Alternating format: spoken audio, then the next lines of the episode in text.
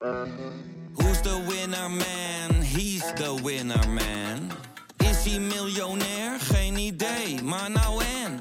Je hebt geen jackpot nodig to be a winner man. Oh oké, dat is wel lekker man. Ja, jongens, welkom bij een nieuwe aflevering van de VI-ZSM. In dit geval een eh, ZSM met focus op de Champions League. En ja, met wie anders kunnen we daarover hebben dan Suleiman Usturk. Hey, laten we eens beginnen met de wedstrijden van eh, woensdagavond. En dan beginnen we even die tussen eh, Milan en Napoli. Ze hebben natuurlijk eerder ook gespeeld toen won Milan met ruime cijfers. we hebben het uitgebreid over gehad in de elftal van de week. Van ja, Lobotka werd ontregeld door de middenvelders van Milan. Heb jij gisteren een soortgelijk wedstrijdbeeld gezien? Nou, wij hebben het er natuurlijk over gehad vorige week in het elftal van de week. Uh, over de drie man van Milan op het middenveld en de drie man van Napoli op het middenveld. En dat is een soort schaakspel.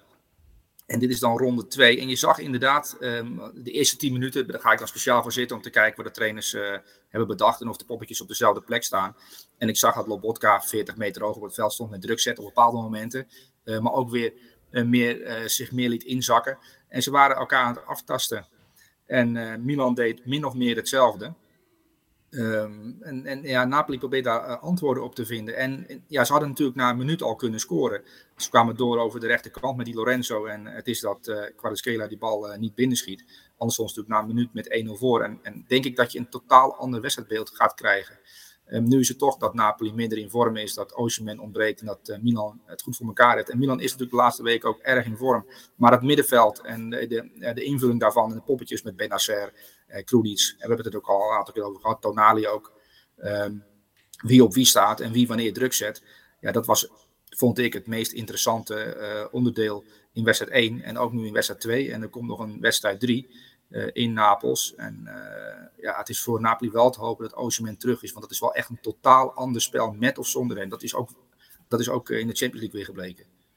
Ja, laten we straks even het druk zetten van Milan uh, bespreken. En ook ja, hoe, wat, wat Napoli daar tegenover heeft gesteld. Uh, je noemt de naam van Osimhen al. Hoe groot is ja. dat gemis? Nou, je ziet dat, uh, dat Spalletti op zoek is naar een spits. Osimhen ontbreekt. ze hebben Simeone natuurlijk geprobeerd. Um, Italiaanse international kwam daarna in de spits staan. En nu stond Elmas er, Eljuf Elmas. En ja, en dat is natuurlijk geen uh, Osimhen. Als je ziet wat El, Eljuf Elmas dan probeert te doen, is als een soort valse nummer 9 uit de spits te komen. Maar hij heeft niet de kopkracht, hij heeft niet de dynamiek, hij heeft niet de snelheid. Uh, waardoor Napels zich moet aanpassen. En waardoor ook Kvaratskhelia zich moet aanpassen. Want dat was natuurlijk iemand die aan de linkerkant voor chaos zorgde met zijn dribbles. En dan gaf hij de bal voor in de 16 en daar stond dan Osimhen om zo'n bal binnen te koppen. Of in ieder geval gevaarlijk te zijn. En dan, is het gewoon, dan is het paniek bij de tegenstander. En het is nu toch met Elmas anders. en, en, ja, en dat merk je duidelijk. En, en, ja, en je kunt op allerlei manieren naar deze wedstrijd kijken. En ik vond, we gaan straks een speler benoemen die, die uitblonk ik vond de keeper van Milan, Mike Magna, die is natuurlijk een tijdje geblesseerd geweest en uit beeld. Um, maar ik begrijp wel waarom hij Magic Mike wordt genoemd. Ook in de slotfase pakt hij met zijn linkerhand een bal. Dat is echt een onwa onwaarschijnlijke, onwaarschijnlijke redding, een ongelooflijke redding. Een, bal die je niet mag pakken als keeper. Het is bijna asociaal om zo'n bal te pakken. Um, maar ja, met of zonder Osimhen is echt een ongelooflijk groot verschil. En het is wel de pech van Napoli dat je precies net in deze fase van het seizoen. Hè, iedereen heeft geaccepteerd, je bent kampioen. Iedereen spreekt uh, bewonderenswaardig over Napoli. En ga dan lekker uh, midweek zitten voor Napoli. Want we gaan nu eens even kijken wat ze, wat ze echt kunnen. Of ze echt goed zo goed zijn. En dan ontbreekt uh, ja, je beste speler, je topscorer, Osimhen. En dan is het ook nog zo dat die middenvelders, Zambo Anguissa, niet zijn allerbeste wedstrijd speelde. Dat Lobotka al een aantal wedstrijden er, er niet helemaal lekker in zit. Ook omdat Osimhen ontbreekt. Um, en, en ja, en dan valt het, valt het allemaal een beetje tegen. Ja, jij noemt de naam van Anguissa, wat, wat we opviel. Want Milan zette gewoon heel goed druk. Uh, ja. Zeker in de eerste fase is Napoli altijd goed. En krijgen ze Lobotka aan de bal. Nou, dat lukt al een aantal weken niet. Daar is een oplossing voor gevonden. Anguissa speelde wel echt veel lager op het veld dan gebruikelijk. Ja, en dat heeft heel, heel goed. goed.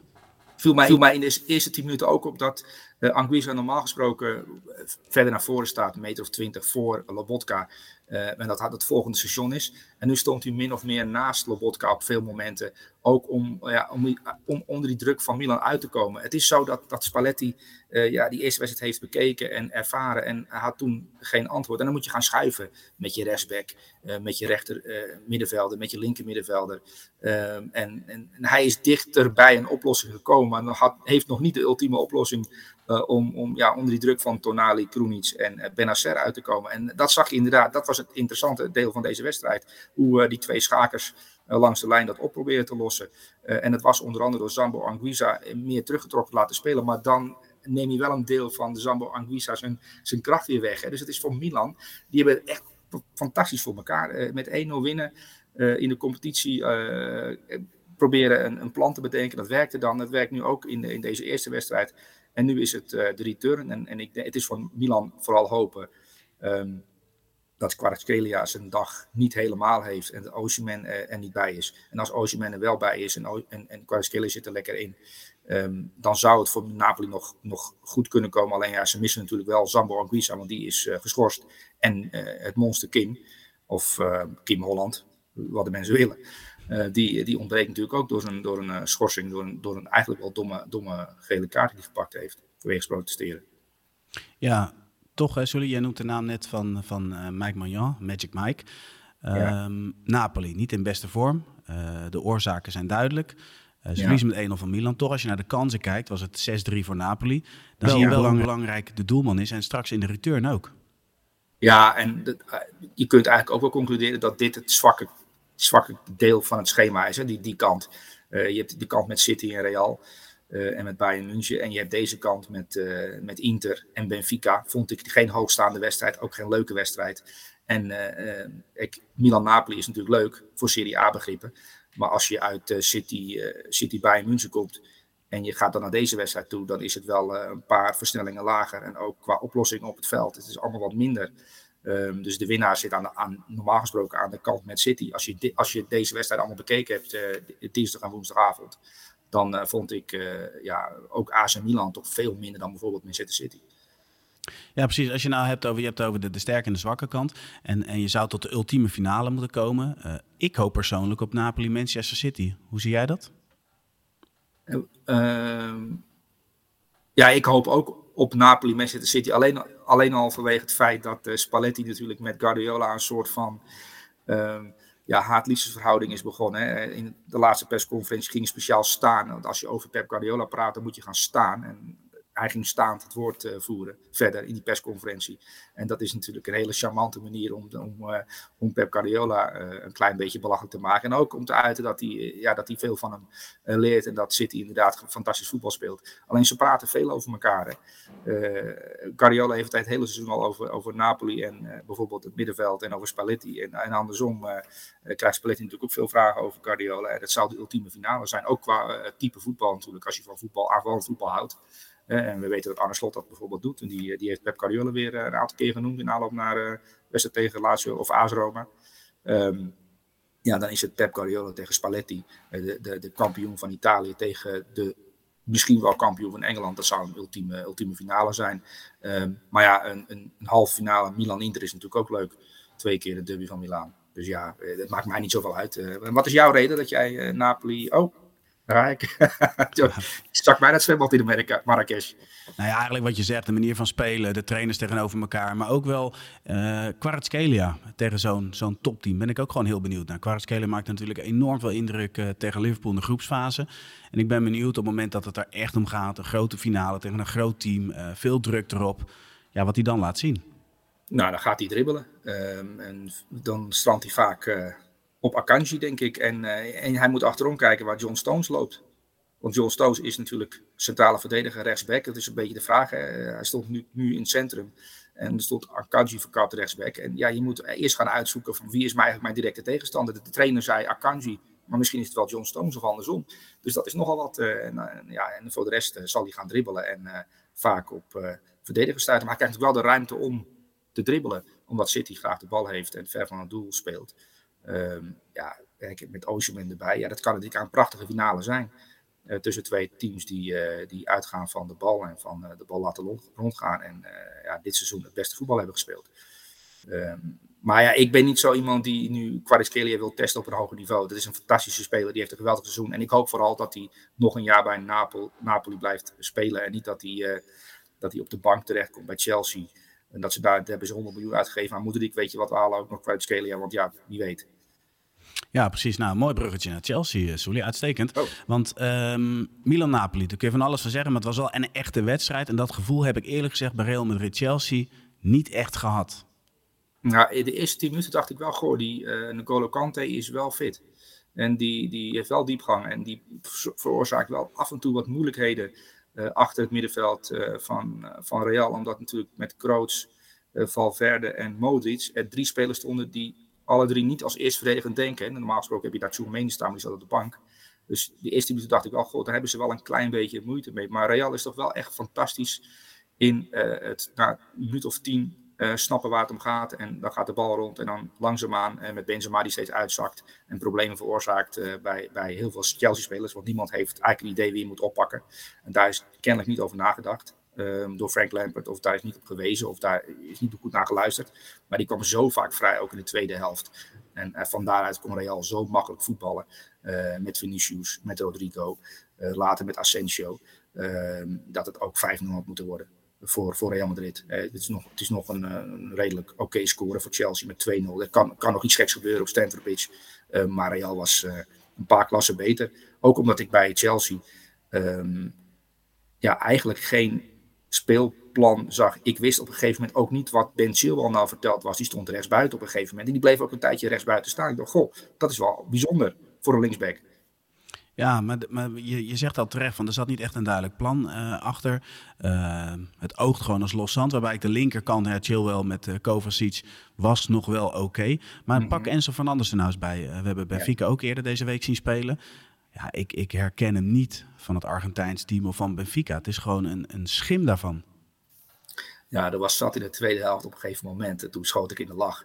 Enzo Fernandes die stelde een paas uit. Want die zag um, Ries James verkeerd staan. En Enzo Fernandes stelde dan gewoon de paas uit. Want die kwaliteit heeft hij. Dus hij is heel goed. Um, maar hij moet zich aanpassen aan ploeggenoten. En Reece James die liep eigenlijk de verkeerde kant op. Dus hij wachtte met Pasen. En op een gegeven moment gaf hij die paas maar, omdat hij, ja, hij moest de bal toch op een gegeven moment kwijt. Dus hij speelt hem aan. En Reece James die klapt zo tegenop. Weet je wel, dat ziet er dan uit alsof uh, Enzo Fernandes er, er, er, helemaal niets van kan. Um, maar die jongen die wacht met Pasen, wacht met Pasen. Hij denkt, nou, die James zal vast wel de andere kant oplopen. Dan geef ik hem misschien aan de andere kant diep, weet je wel. Um, uh, ja, je ziet dat hij uh, de ballen niet kwijt kan. Dat, dat het elftal zodanig uh, slecht is georganiseerd, dat de spelers eigenlijk niet weten wat het idee is of, hoe ze vrij moeten komen, waar de ruimtes liggen, dat hij die ballen niet kwijt kan. En zijn groot talent is pasen naar spelers uh, in de volgende fase. Dat hebben we bij Artijs elftal natuurlijk gezien met de Paul en met Messi. en we hebben bij Benfica gezien met Orsnes en al die spelers daarvoor. hij, hij moet in die eerste fase van de opbouw het spel verleggen en, en, en die basis geven. En ja, dat zie je nu helemaal niet terug. Hij staat eigenlijk voor Jan Lul op het veld. En dat is wel zonde voor iemand met zijn talent. En ik denk ook dat die jongen een klein beetje geschrokken is hoe het er bij een Engels toploop aan toe kan gaan met uh, zoveel trainingswisselingen en zoveel veranderingen. Uh, ja, het is een klassenspeler die nu om zich heen aan het kijken is en eigenlijk niet precies weet waar hij de bal heen moet spelen, omdat er geen echte organisatie is. Ja, hij heeft een klein beetje een connectie met, met Kovacic. Uh, ja. Gisteren stond Kanté naast hem. Hoe vond je die samenwerking gaan? Nou ja, ik heb Kanté natuurlijk heel lang niet gezien en we allemaal niet, omdat hij natuurlijk geblesseerd is geweest. En die komt er dan in. Um, en de eerste tien minuten dacht ik, oh, hij heeft de opdracht gekregen om uh, telkens uh, diep te gaan, weet je wel, om daar chaos te veroorzaken. Maar op een gegeven moment wist ik niet zo goed meer wat nou de rol van N'Golo Kanté was of is. Want ja, zijn grote talent is natuurlijk die ballen veroveren. Elke keer op de juiste manier uh, druk zetten, zodat een tegenstander eigenlijk niet op het middenveld aan voetballen toekomt. Uh, maar Real kwam heel makkelijk aan voetballen toe. Uh, dus ja, zijn rol was ook niet helemaal zoals het hoort te zijn. Als je dan al twee van zulke topspelers hebt, met de Golo Kante en met Enzo Fernandes, die eigenlijk niet doen waar ze goed in zijn, ja, dan, dan valt bijna je hele middenveld weg. En dan komt daarna Conor Gallagher in. Ja, daar word je ook niet beter van. En van Mason Mount word je ook niet beter. Ehm, dus ehm, ja, het was niet best wat Chelsea liet zien. Maar het is eerlijk gezegd ook niet zo verrassend als je ziet wat daar de afgelopen maanden is gebeurd. En dat nu Frank Lampert naar voren is geschoven als trainer. En dan moet je tegen Real Madrid. Dat leed van dit soort wedstrijden. Ja. Ja, klopt ja. Uh, dan de andere kant, Vinicius. Ik had het uh, ja, te doen Zo. met uh, Fofana. Die moest aardig aan de bak.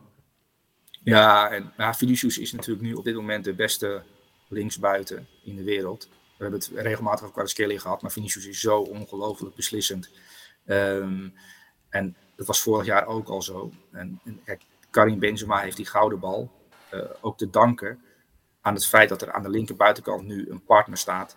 Uh, die met zijn snelheid, met zijn diepgang, met zijn acties, met zijn dribbles. Uh, ja, twee spelers, soms wel drie spelers aan zich bindt. En Benzema heeft alle vrijheid om in de spits, eh, in de spits te staan, maar ook uit de spits te komen en op het middenveld acties aan te gaan met eh, Vinicius, of met middenvelders die bijsluiten. Zo'n belangrijke speler voor, eh, voor Benzema, omdat hij heel veel uh, ja, spelers bindt en dat er ook ruimtes laat ontstaan voor Benzema. En die kan dan, ja, die, is, die, die kan daar ja, echt heerlijk voetballen natuurlijk. Weet je wel, die heeft alle ruimte en alle tijd om, om, om, om beslissingen te, te forceren.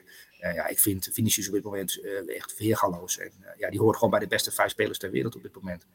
En dat zie je dan ook heel vaak terug natuurlijk. Ook tegen Barcelona in de Classico en nu ook weer in de Champions League. Die jongens bijna niet te stoppen. Op een normale manier. Nee, precies. Want hebben wij ook de winnaar van de Champions League aan het werk gezien? Want het lijkt toch zo gemakkelijk te gaan? Ik, ik, vind, ik, het zou ook het, het, jaar van City kunnen worden. Vind jij City niet, dat City dit, dit seizoen het City wat je nu ziet, of de laatste weken, dat is wel het beste City wat ik onder Guardiola heb gezien. Klinkt misschien. Ja, ben ik helemaal met je eens, Sully. Alleen toch, als je het, het gemak, uh, de, de vastigheid van, van Real Madrid. En ik ben ook wel benieuwd van ja, wat gaat Guardiola doen? Want in deze fase in het verleden heeft hij ook wel eens, laten we zeggen, de zaak overgeanalyseerd. Uh, Is hij met rare opstellingen gekomen. Dat heeft hem een aantal keer ook de kop gekost. Ik denk dat, dat City het nu met Haaland erbij.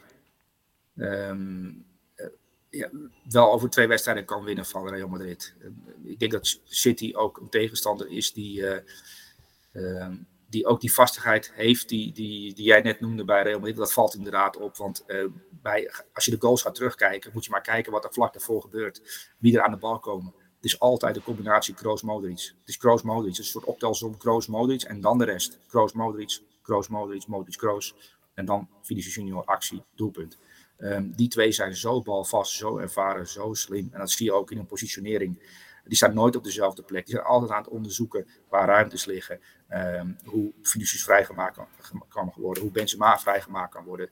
Die zijn altijd bezig met hoe het elftal op de helft van de tegenstander in bal zit kan komen. Het is zo ja, weergeloos om te zien. Eh, kijk, die, die vijf Champions League uh, die ze gewonnen hebben. En misschien de zesde nu. Um, ja, dat heeft allemaal te maken met Kroos en Modric en in het verleden Casemiro. En nu staat soms wel verder en je kunt ook uh, Tchouameni opstellen. Maar Kroos en Modric, dat is de heilige graal bij Real. Daar begint eigenlijk alles mee. Dat is mooi gezegd, Soelie. We gaan trouwens ook nog even naar de wedstrijd van dinsdag. De wedstrijd tussen Bayern München en Manchester City. Twee spelers even uitgelicht. Haaland, 18 passes, een doelpunt, assist. Nou ja, wat, eigenlijk wat je in het elftal van de week zet. Hij doet eigenlijk niet mee, maar scoort wel. Ja, ja, die assist vond ik wel, um, dat hij die bal natuurlijk op Bernardo Silva gaf. Uh, dat hij eigenlijk een, uh, een, fase overslaat en dan bij de tweede paal de oplossing ziet. Uh, dat betekent dus dat hij wel veel ziet en dat hij die bal ook ja, geweldig geeft. en je zag ook aan de manier waarop hij het vierde. hij stond echt in zijn eentje even met gebalde vuist die goal te vieren. Ook vanwege de blijdschap dat je natuurlijk een doelpunt maakt. Uh, maar ook, uh, kijk hier, ik geef nu een prachtige assist op een belangrijk moment. En, en dat vond ik wel opvallend om te zien. Ja, die goal die hij maakt, dat is zo prima. Um, maar je ziet echt dat hij ook uh, dit seizoen zich weer ontwikkeld heeft op bepaalde gebieden. het is natuurlijk een fantastische doelpunt te maken. maar ook in het samenspel met ploeggenoten. Op zijn manier dan. Het is natuurlijk niet een Benzema die continu uit de spits beweegt. Maar dit was een fantastische assist, vond ik eerlijk gezegd. Ja, eens. En we het optreden van, van Matthijs de Ligt er ook even bij pakken. Uh, voor was het natuurlijk een teleurstellend resultaat met een negatieve hoofdrol voor Oeper Meccano. Zijn maat in het centrum, uh, Matthijs de Ligt, speelde eigenlijk als je statistieken erbij pakt, maar ook als je de wedstrijd bekijkt, vond ik hem een hele goede indruk achterlaten. Ik weet niet hoe jij daarnaar kijkt. Ja, vond ik ook. Um, in, in, in, in, in, in het agressief dekken, in ruimtes lezen, um, in de organisatie, um, in de duels. Uh, ook in, uh, in aanvallende zin vond ik me een aantal keer opvallend hè, bij hoekschoppen. Het was wel echt uh, alarmbellen, alarmfase 1 als hij aanzette. een aantal keer ook dichtbij een goal. Um, dus ja, hij speelde een goede wedstrijd. Alleen hij heeft het of bij, bij Bayern München is het zo. En dat is eigenlijk al wat ik een aantal maanden daarachterin zie. Is dat ze met z'n tweeën, Oevo Meccano en Matthijs de Ligt niet zo goed kunnen opbouwen. En ik denk dat Pep Guardiola dat ook heeft gezien in de videoanalyse. Want ze kregen allebei ook de mogelijkheid, mogelijkheid om bepaalde uh, opbouwpatronen te gaan verzorgen. Want daar, daar dwong City bij München een beetje toe. Dat zag je aan de manier waarop uh, de aanvallers van City, Haaland, maar ook Bernardo Silva, druk zetten op, op, op de licht en op elkaar. Dus ze konden eigenlijk maar één of twee ballen geven. En ze zijn er allebei uh, niet super goed in, in, in het meevoetballen van achteruit. En, en ja, dat uiteindelijk in de tweede helft brak bij München dat enorm op. Um, en ja, dat, dat, zie je toch wel dat uh, Pep Guardiola ook bezig is met uh, dat soort details. En zijn spelers dan de opdracht heeft gegeven om eigenlijk vanaf de eerste minuut op een bepaalde manier in te lopen op die twee centrale verdedigers. En ja, zij kunnen dat niet negen minuten aan. En Pavard is daar bijvoorbeeld veel beter in, maar die stond dit keer nu rechtsback. Dat is al weer opvallend van Thomas Tuchel. Ja, want er stond in jouw elftal van de week als centrale verdediger. Afgelopen weekend speelde hij daar ook, maakte hij veel indruk. Ik wil toch nog even terug naar uh, Matthijs de Ligt. 75 pasen, waarvan 96% succesvol uh, ja, was. Je geeft terecht aan van oké, okay, uh, Guardiola hield er rekening mee. De buitenspelers gingen van buiten naar binnen druk zetten. Dus het was een vooropgezet plan. Toch is het wel zo met de ruimte die hij kreeg, was ik wel verrast met hoge percentage van geslaagde pasen. Want hij nam wel veel risico daarin. Ja, ik vond hem ook. ik vind ook dat hij zich de laatste maand, weken zich op dat gebied aan het ontwikkelen is, eerlijk gezegd. Dat hij dat secuurder doet en dat hij daar uh, geconcentreerder mee bezig is. Ik vond hem aan het begin van het seizoen echt heel veel foute passes geven, ook zinloze ballen naar voren. En, en je ziet nu dat hij op dat gebied wel ja, beter is. Dus ik vond hem op dat gebied ook tegen City opvallend voor zijn doen dan. het is niet zo dat Bayern München heel makkelijk aan voetballen kwam van achteruit hè, bij, tegen City. Ehm, dus ja, ja, tot slot, uh, we gaan, uh, we gaan zo meteen in de VZSM altijd gebruiken om ook het meest gelezen item te bespreken. Daar gaan we mee afsluiten. Toch wil ik van deze speelronde, tenminste ja, de eerste ronde van de kwartfinales, van jou weten welke speler heeft de meeste indruk achtergelaten en um, ja, welke speler heeft de minste indruk achtergelaten? Ja, ik vond Bernardo Silva echt weergaloos. Uh, maar ook Mike Magnan. Um, die, die vond ik namelijk steeds groter worden in de tweede helft. Jeetje, wat is die gozer groot? Wat heeft hij lange armen? En ik vond hem ook steeds breder. Op een gegeven moment dacht ik gewoon, die is gewoon niet te passeren. Uh, maar Bernardo Silva leverde voor een uh, uh, rechtsbuiten wel een totaalprestatie. En ik geloof dat Pep Guardiola in de persconferentie zei dat Bernardo Silva een voetballer is. Hè? Ja, ja. Die tekst ken ik. Um, en daar heeft hij gelijk in. Uh, Bruno Fernandes is een voetballer, maar Bernardo Silva is ook wel echt een voetballer. Als je ziet wat hij uh, allemaal uh, um, doet op zo'n veld, hoe hard hij werkt voor zo'n ploeg en de manier waarop hij druk zet, maar ook in creatieve zin. Um, het, doelpunt, dat hij maakt, dat is voor mij Bernardo Silva de speler, Champions League speler van de week. gevolgd door Mike Magnan. Heb jij nog een andere optie? Nou, ik vond Vinicius, Benzema ook veel indruk maken. Ja, maar ik ben het wel met je eens dat, dat Bernardo Silva, die maakte wel echt veel indruk. Al moet ik wel zeggen dat Rodri, als je dan hebt over, uh, en dat is iets minder sprankelend, op zijn doelpunt na uiteraard, die vond ik ook wel echt heel goed. Ja, ja is, al, is al maanden goed eigenlijk bij City, daar als, uh, als soort Busquets, als Rodri. Uh, ja, er zijn heel veel spelers goed bij City. Dat is wel, uh, ja, dat is ook niet zo ja, gek. Busquets speelt inmiddels als Rodri, toch? En niet meer Rodri als Busquets, of niet? Klopt. We moeten hem eigenlijk gewoon de Rodri de rol Rodri was in de Rodri-rol heel erg goed, ja. Dat klopt. Precies. En dan de speler die uh, ja, eigenlijk de minst goede indruk heeft achtergelaten. Ja, het makkelijkst is Oefen Meccano. Um, dus daarom zeg ik ook gewoon Oefen Meccano. Meccano. Um, omdat die, ja, die, die op een gegeven moment in de tweede helft uh, ja, aan het verzuipen was. Hè? Eh, hij had eigenlijk een reddings, reddingsvest nodig. Alleen niemand die, die, die gaf, hem, gaf hem dit reddingsvest. Um, maar ik moet wel eerlijk zeggen dat een trainer daar ook wel verantwoordelijk voor is. Dat moet je op een gegeven moment toch ook wel veranderen. Als je dat Hij heeft hem alleen maar beschermd in de media. Maar had hem op het veld moeten beschermen, gewoon door te wisselen. Ja, eigenlijk wel, ja. ja. Uh, weet jij nog een andere suggestie van een speler die jou in negatieve zin opvult? Nou ja, kijk, Upamecano is de meest uh, ja, opvallende speler geweest. Ook bepalend in het, in het resultaat natuurlijk.